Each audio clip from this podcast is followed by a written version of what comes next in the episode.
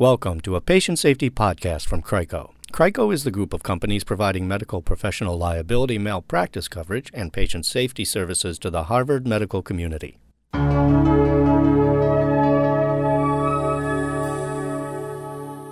The following case study is based on closed claims in the Harvard medical system. Some details have been changed to protect identities. In this case, an eight year old girl experienced a tenfold dosing error of clotting factor, requiring admission and observation due to increased risk of stroke. It could be said that the culture at this hospital both contributed to the error and contributed to a good response by staff. Fifteen days after undergoing a planned tonsillectomy, the patient presented in the emergency department late at night with complaints of bleeding and coughing up blood. She had pre-existing factor VII deficiency, a clotting disorder. At 4:30 a.m., the attending anesthesiologist and a fatigued resident reviewed what the patient would need before a necessary cauterization procedure, including the proper dose of factor VII. When the package arrived in the pre-op area from the hospital's blood bank, no order was attached. A hematologist had given a verbal order for 0.5 milligrams of factor VII, which is the dose that the attending and the resident had discussed together earlier. But the label stated 5 milligrams. At the time, due to different electronic systems, the hospital did not have a standard process for reviewing the electronic health record to confirm the hematologist's order. The resident mistakenly administered the entire 5 milligrams via IV, and no double check was required. The patient was brought to an operating room for the cauterization. As she was placed under anesthesia, and during the pre op checklist, the anesthesia resident realized the factor VII dosing error and alerted the surgical team. The hematologist was consulted, and the team decided it was safe to continue with the procedure. They quickly disclosed the error to the family and promptly apologized. The mistake extended the patient's PACU stay due to concerns about clot formation. She required close observation until the factor VII had metabolized in approximately six to eight hours. Following this, the patient experienced no further complications. The patient's family sued the anesthesiology resident and the organization, alleging negligent dispensing and administration of blood product, and the case was settled in the low range against both defendants. To discuss the patient safety and risk management aspects of this case, we are joined now by Barbara Seidler. Barbara is a nurse and a senior director of patient safety for Crico, the group of patient safety and malpractice insurance companies owned by and serving the Harvard medical community. Barbara, thank you for joining us. Thank you for having me, Tom.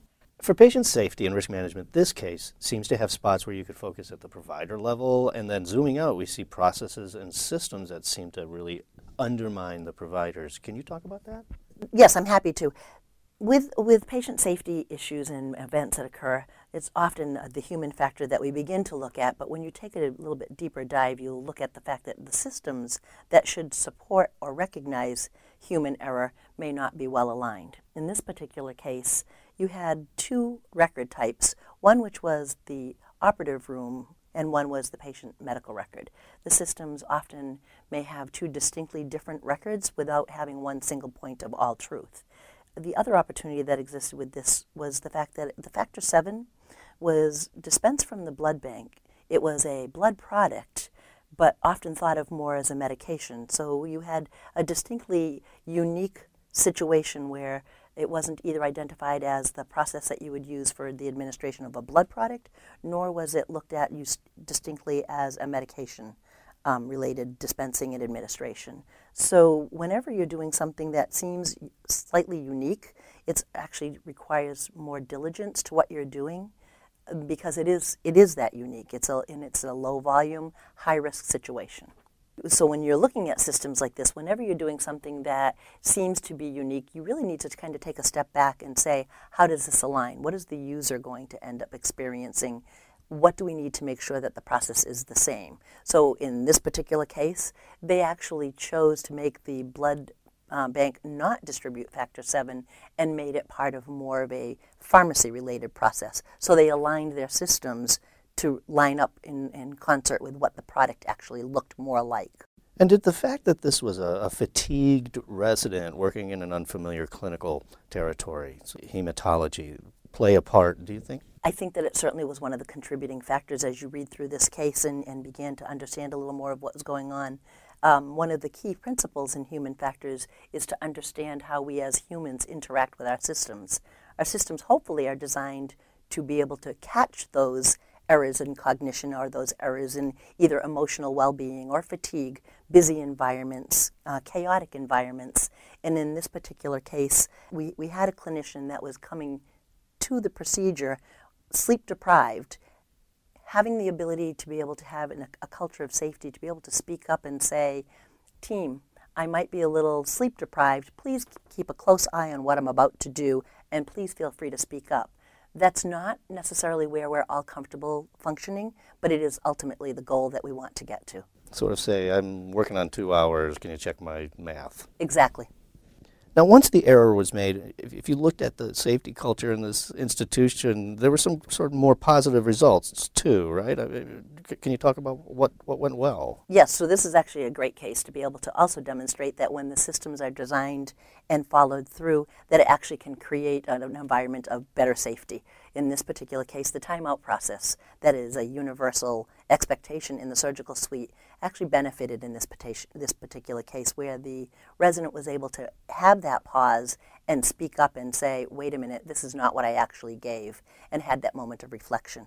Um, so the, the uh, error was identified.